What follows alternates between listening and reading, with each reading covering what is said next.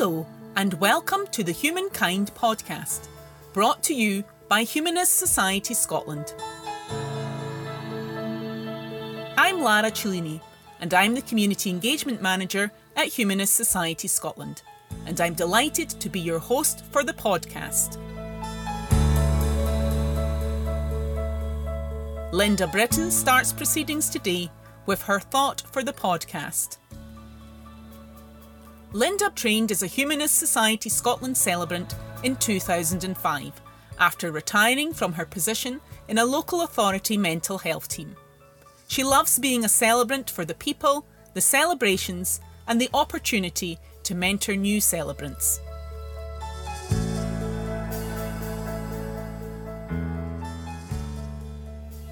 These are different times, and what surprises me is how quickly we've got used to them.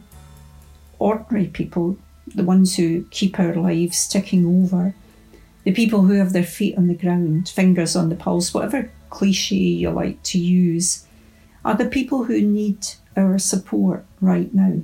Without our delivery drivers, warehouse staff, farm workers, chefs, shelf stackers, refuse collectors, engineers, registrars, yes, them too to record and allow funerals to take place, which leads to undertakers, crematorium staff, grave diggers. The list is endless, and that's not including the carers. Not only our medical staff, but the people who look after people who are no longer able to look after themselves because we owe them a huge debt of gratitude that I sincerely hope we won't forget when the pandemic ends and we're able to go back to a life where we can hug and kiss the people we love without fear of transferring a virus. We all have a part to play in this world we live in. Sometimes we take things for granted and get blase. However, these last few months have made us realise that there are things that are important that we don't want to live without and things that aren't. So, if there's just one thing to take away, it's this. What wouldn't you want to live without? What makes your life worth living? And what do you absolutely not need or want? This will free up your time and energy. Think of it as the Marie Kondo of life. Does it give you pleasure? Does it make you smile? If so, keep it and if not, give it away. Life is too short to sweat the small stuff. More cliches, but absolutely true. Another saying that I love is dance as if no one is watching, sing as if no one is listening, and live every day as if it were your last. Enjoy what you have friends, family, the people who say hello and smile at you in the street, we don't know how long we'll be alive, so let's make the most of it and give something back by trying to be a better person, a person that others want to have in their lives. Because then the circle will get bigger the more you open your arms and your heart.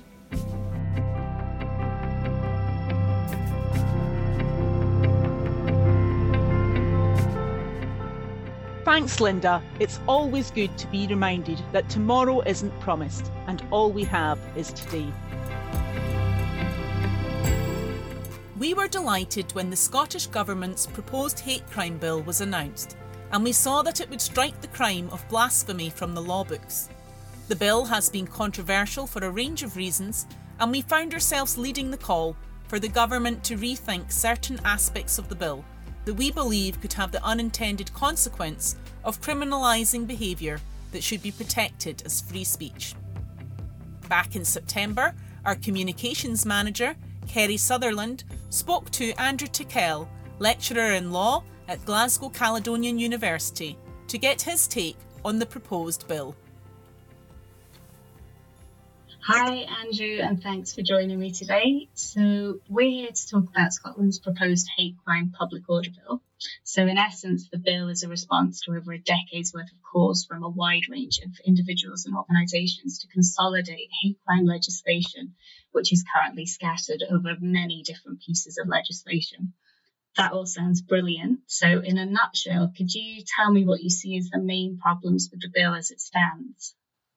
The main problem with the bill is part two of it. The rest of it is largely uncontroversial, in fact. So, part two concerns what are called stirring up offences. And at the moment, there's only one stirring up offence that applies in Scotland stirring up of racial hatred. And race is defined in quite a broad way in the law to include ideas of national origin and of citizenship as well. So, that's the only standalone kind of hate crime offence of stirring up. This bill proposes to expand that quite dramatically from the Public Order Act all the way through a range of different protected characteristics. And that has scope to create a much wider range of offences about a range of controversial issues, whether it's religion or irreligion, whether it's intersecting conflict between different religions, whether it's mm-hmm. critiques of sexuality or sexual minorities, critiques of those who criticise them, whether it's the transgender issue. All of these things are potentially pooled into this controversy. So that's why I think part two has accumulated such a diverse array of critics who really don't agree on anything except for the fact they're worried about this element of this bill. One of the problems is it won't look at the intention behind the action. It won't use it as a consideration when prosecuting this kind of offence. What do you think the reasoning is behind not including intention?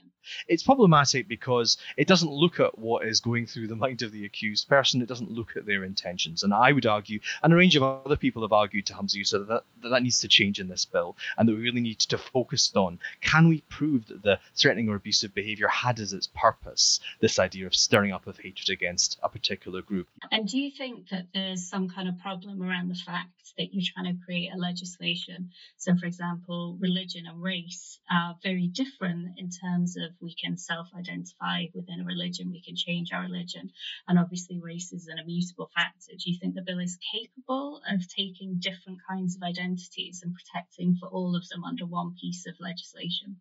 Yeah, well, I suppose race isn't an immutable factor under the legislation because it doesn't just include for pigmentation or considerations of ethnicity or anything like that. It's mm. wider, in fact. But I think you're absolutely right uh, that we are dealing here with different types of characteristics. And one of the big problems that a range of people have identified is that there's only specific free speech provisions about two of these, so about religion and about sexual orientation, effectively saying that criticism of religion or criticism of sexual lifestyles, I suppose, um, do not in themselves amount to threatening or abusive behavior. That doesn't deal with all of the different gamut of characteristics that will be protected, including age, including potentially sex at some point in the future. Um, mm-hmm. so I think it is controversial here, and that free speech provisions of the bill arguably don't direct us clearly enough towards really the full context in which remarks are being made. So I've argued, and others have argued, that the defence to the charge here, one of reasonableness, you can argue that your mm-hmm. That behaviour is reasonable, and that's a complete defence to charges under this bill. But I've argued, and others have argued, that really the court should be given a clearer steer about what kind of factors they should look for when they're looking for reasonableness, artistic factors, comic context to what's happening? Is there a journalistic context? I think that would be a, a, way of really making this bill much more clearly less of a threat to freedom of expression. I think some of the risks uh, it poses have been overstated, but there are real risks here, as Lord Bracadale himself recognised, of these stirring up offences having a chilling effect on free expression. Yeah. Yeah, I mean, so as we're talking now, the Scottish Parliament is just about to have a debate um, on a proposal by an MSP that the bill should be completely withdrawn. Do you think that it's so flawed that it needs to be withdrawn and completely rewritten? No, absolutely not. Absolutely not. This is largely a bill which consolidates the law. So if you're objecting so dramatically to it, you're, you're, you're, objecting to things that are already the law in Scotland, whether or not you're aware of this fact.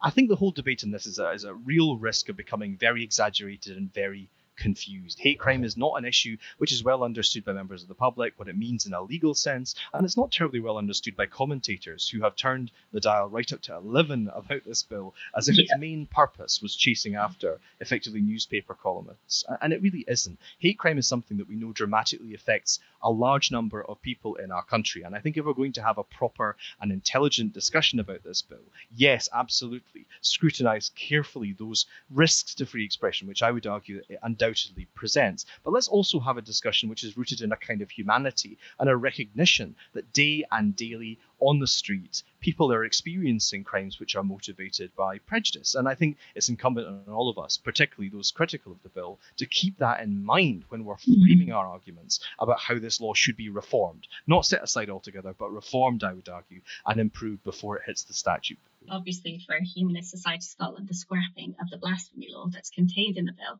is hugely important. Were you pleased to see it included?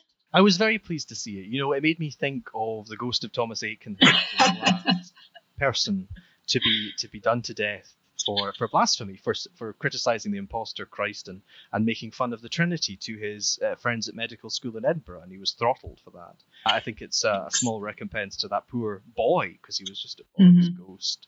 Um, that we're finally abolishing this rule. Now, it's, it's not been applied since I think the 19th century, since the early part of the 19th mm-hmm. century. But nevertheless, you know, what is in the law books matters what is in the law book matters. It doesn't mean, you know, if it's not being enforced, that it's of no consequence. And I think it's devoutly to be wished that blasphemy law should be repealed. And I'm very glad that that element of this bill at least seems to be attracting more or less universal support. Yes, so are we.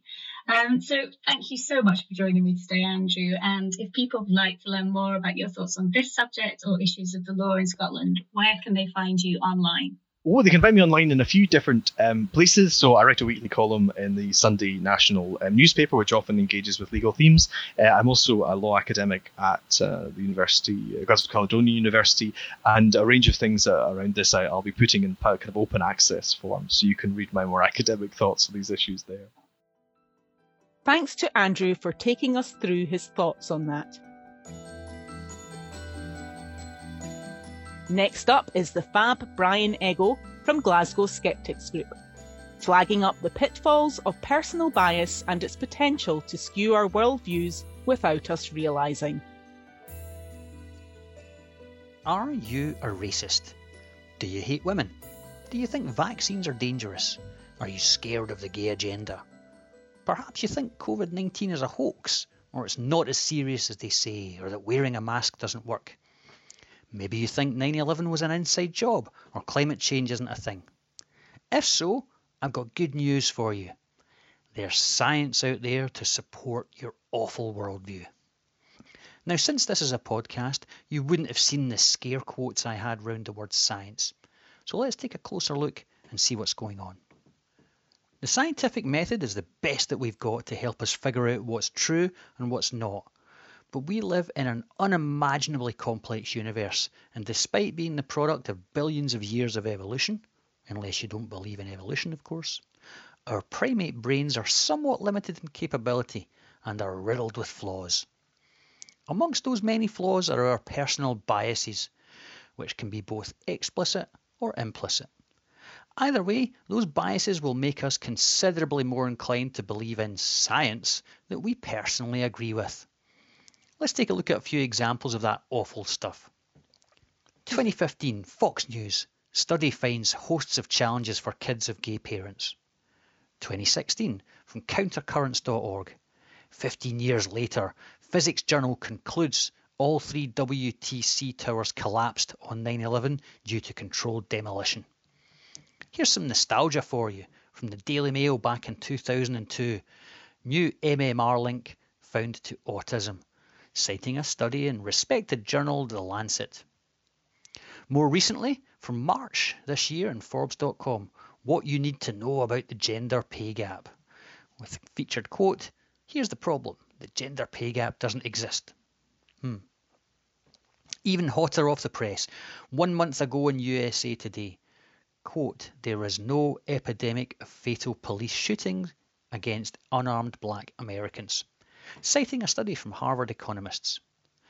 If it isn't a study, then it's a proclamation from experts, scare quotes again. From 5gappeal.eu, scientists and doctors warn of potential serious health effects of 5G. It's a long list of scientists and doctors, unless you look closely. Or consider a recent press conference that went viral before it was punted off of YouTube. Dr. Dan Erickson, and Dr. Artin Massihi, who run urgent care centres, released their conclusions about the results of over 5,000 COVID 19 tests they had conducted. They claimed the results showed that the virus had spread further in the area undetected and thus wasn't all that dangerous. Hmm. I think Malcolm Tucker from The Thick of It said it best. Quote, the thing is, you've spoken to the wrong expert. You've got to ask the right expert. End quote.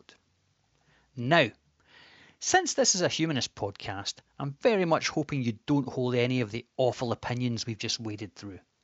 But if you think you're immune to the biases behind them, then you're sadly mistaken.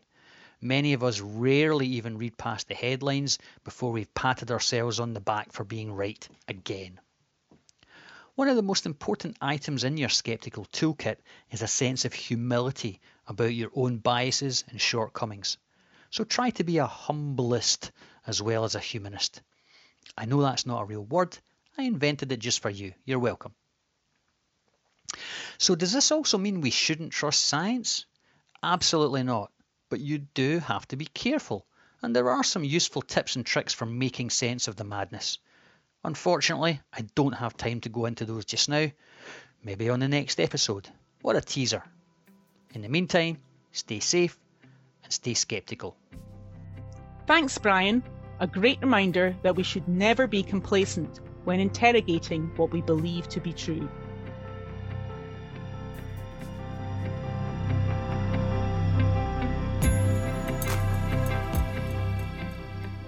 Legal humanist marriage is hugely important to the thousands of couples that our celebrants marry in Scotland every year. Andrew Copson, Chief Exec of Humanist UK, talks to us about the recent bid of six couples to have legal humanist marriage recognised in England and Wales, and why he's hopeful that legal recognition will come soon. The campaign for legal recognition of humanist marriages in England and Wales has been very different from the campaign in other parts of the UK um, or other parts of these islands. And one of the reasons for that is the law on marriage in England and Wales is based primarily on premises, on buildings, um, whereas in other parts of the UK or uh, in other parts of these islands, including, for example, the Republic of Ireland, humanist marriage has achieved legal recognition more quickly because the law on marriage has been more about the people who solemnize marriages rather than the places where marriage is solemnized. So, when the HSS succeeded in getting legal recognition for humanist marriages in Scotland, that was because the Registrar General in Scotland was able to look at the current situation, see that religious individuals, clergy, and so on were able to solemnize marriages legally. And the Registrar General was able to say the Human Rights Act means and HSS was able to argue this, and the Registrar General agreed. The Human Rights Act in the UK means that individuals with non religious beliefs, like the humanist approach to life, can't be treated discriminatorily uh, uh, in a differential uh, way that affects their enjoyment of their human rights as compared with religious people. So, if um, it's the case that religious celebrants can perform legal marriages in Scotland, humanist celebrants should also be given that legal power. And that's what happened. Um, and it could happen without uh, any legislative change. It didn't need the Scottish Parliament to get involved or the Scottish Government to get involved because the Registrar General was able just to generously read the existing law as including humanist celebrants. Now, if we had uh, a similarly friendly Registrar General in England and Wales, um, who was willing to generously interpret existing law to include humanists, that wouldn't help us because we don't have premises. So, a generous interpretation of the law that included humanists in England and Wales would involve the Registrar General saying all religious premises are licensed to have legal marriages in them, therefore, all humanist premises um, can be uh, licensed that way too. And then we would have to say, well, actually, we don't have any premises anymore. You know, it's been 100 years since we've had uh, a load of humanist meeting houses or humanist buildings around the place. So the law in England and, and Wales um, has meant that the campaign for legal recognition of humanist marriages uh, there has had to be much different. It's involved um, for most of the last 20 years lobbying government, um, arguing um, that humanist marriages should be given legal recognition because it's the right thing to do. People want it. Um, it removes discrimination between people with humanist approaches to life and, and, and religious people. Um, it's good for marriage. It gives people choices. It gives people more control and freedom in their lives. Um, it's a sound basis for relationships, if you can begin your life together as a legal couple in a way that reflects your beliefs and values, all the arguments that we all know that mean that humanist marriages uh, are so successful around the world wherever they're available. Now, Parliament was convinced of this case in 2013, and in the House of Commons and the House of Lords, there was a majority vote for um, giving legal recognition uh, to humanist marriages. And because the government knew that, um, they changed the law themselves in 2013 to create a new category of marriages in England and Wales, um, marriages according to the usages of, of, of non religious belief organisations. And then they proceeded to consider whether or not they would use that new category of marriage to recognise humanist marriages. And they decided not to. So at that point, political efforts, lobbying efforts to convince government uh, to introduce humanist marriage seem to have uh, hit a brick wall, at least until there's a change of government. Um, all of the political parties, apart from the Conservative Party in England and Wales, do um, support giving recognition to humanist marriages. So, if any of them were to form a government in the future, obviously that would uh, make a difference. But given that the Conservative Party is the party of government and they are not universally in favour of introducing legal humanist marriage, um, six couples had to go to court to attempt to uh, win their right. And they argued in court that the continuing failure of the UK government to recognise humanist marriage in England and Wales was a breach of their human rights, was discrimination, um, couldn't be justified. The government, quite shockingly, argued that there was no need for it to recognise humanist marriage, that civil marriage should be sufficient um, for humanist couples, that humanism was not really about marriage in the same way that religions are about marriage, so therefore their continuing lack of legal recognition could be justified. Quite shocking arguments, actually. And the judge um, found systematically against every single one of the uh, government's arguments in the judgment that she gave um, on the 31st of July. She found that it was discrimination. She said the Secretary of State for Justice in the UK government cannot simply sit on his hands, in her words, and do nothing. Um, and she demolished all of the arguments in favour of discrimination that the government had put forward and found um, all of the arguments made by the couples to be correct. Unfortunately, she then also found that the government should be given some time to deal with this problem. Um, there's an ongoing review of marriage law, the government says, um, in England and Wales.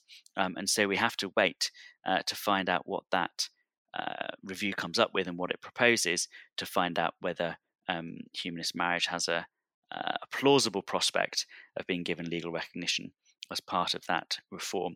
If it isn't given legal recognition, of course, these couples or other couples will just go back to court. And the judge's ruling makes it pretty clear that in the absence of any um, demonstration that the government is attempting to correct this injustice, then the government will um, be found uh, to be in breach of human rights law by uh, any future judge. And if that happens, of course, um, then the government will be forced to uh, change the law and introduce legal recognition.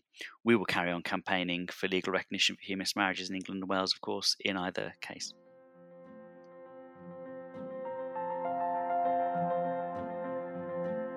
Thanks, Andrew. We have the confetti ready and waiting for when the law changes.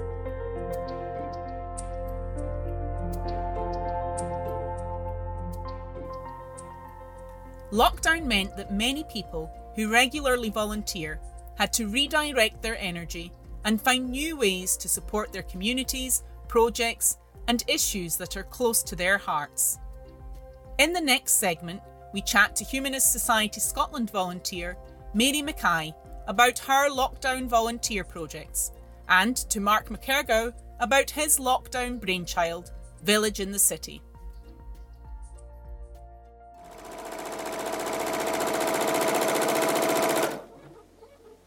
Hello, I'm Mary, Mary Mackay, and I'm a volunteer with Street Care. Now, normally, of course, we'd be out supporting the people on the streets, but because of lockdown, well, everything's changed. However, I'm using my spare time to do things to help the NHS. So, thanks to the very generous people in Peebles who normally are great supporters when I ask for anything I'm needing for street care, they responded when I asked for pillowcases and they arrived by the bagful. And I'm using these to make wash bags for the NHS staff to be able to wash their scrubs separately from anything else. So, as well as doing that, I've been asked by the local hospital to make some nice, bright, cheerful cushions for their outside garden furniture. So that's on the list, but at the moment I'm making masks.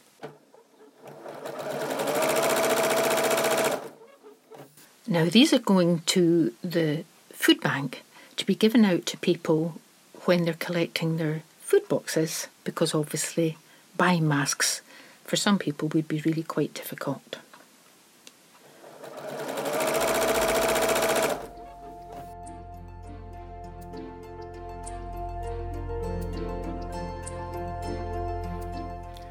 Hello there, my name's Mark McKergow, and I'm the chair of Sunday Assembly Edinburgh, the city's secular congregation.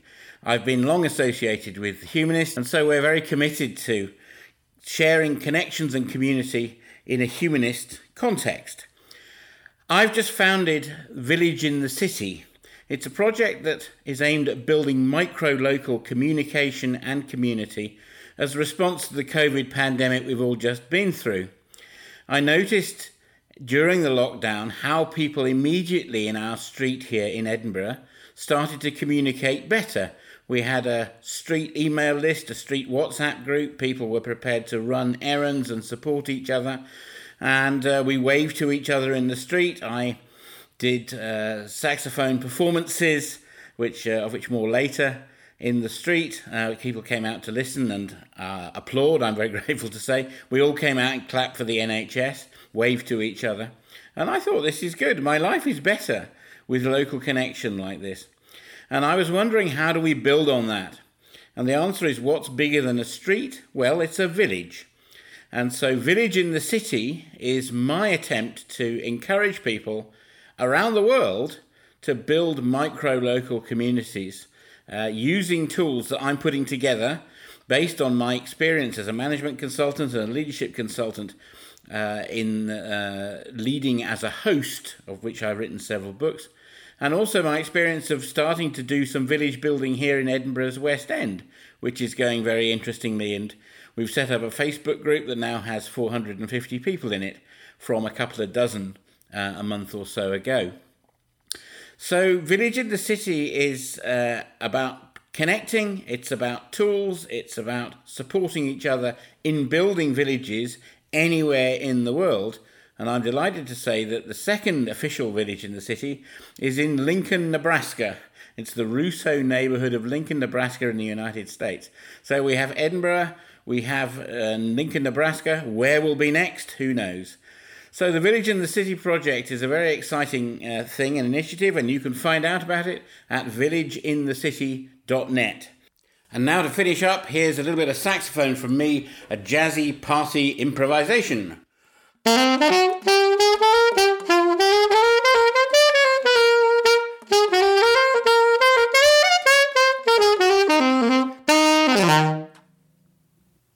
always so impressed with the energy, ideas, and skills that volunteers like Mary bring to our projects. If you are interested in volunteering with us, drop me an email at lara at humanism.scot. I'd love to hear from you. If you'd like to find out more about Mark's Village in the City project, visit their website at villageinthecity.net. Last up, we have our five fast question slot.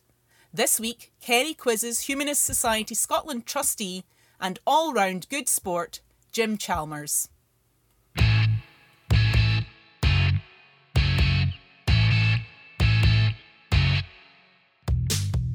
So, hi Jim, you were nominated by our Chief Executive Fraser to be the next guest on Fast Five Questions. Are you ready to answer some questions very quickly? Indeed, that was kind of Fraser, wasn't it? it was his pleasure, I'm sure. Okay, so we'll begin. George Orwell or Mary Shelley?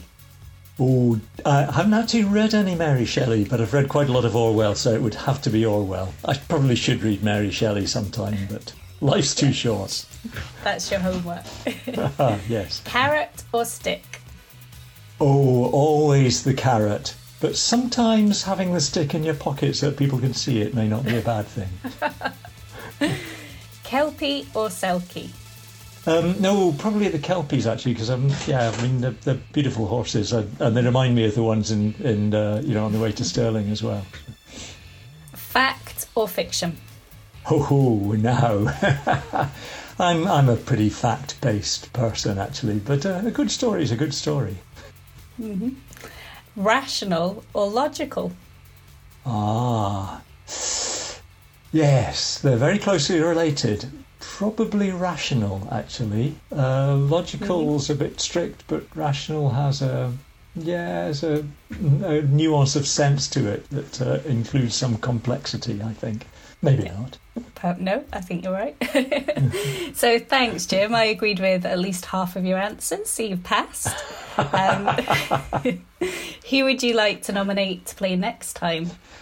Well, I, I spoke to her last night actually, and uh, Kathy Crawford I have nominated. Uh, Kathy's been with the Humanist for a long, long time. Ah, so yeah. that's why you chose her because she's yes. going to have the good answers. That's good. So yes. I'll look forward to interrogating Kathy next time.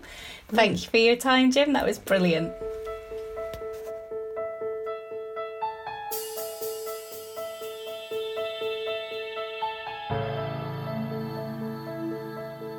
Thanks for listening to Humankind. If you've got any questions, comments, or ideas for future episodes, you can email us at podcast at humanism.scot, tweet us at Humanist Society, or follow us on Facebook at Humanist Society Scotland. This episode was produced by Julia Moon, Ruth Curry, and Kerry Sutherland, with thanks to Linda Britton, Andrew Tickell, Brian Ego, Andrew Copson, Mary Mackay, Mark McKergow, and Jim Chalmers. This episode was presented by me, Lara Cellini.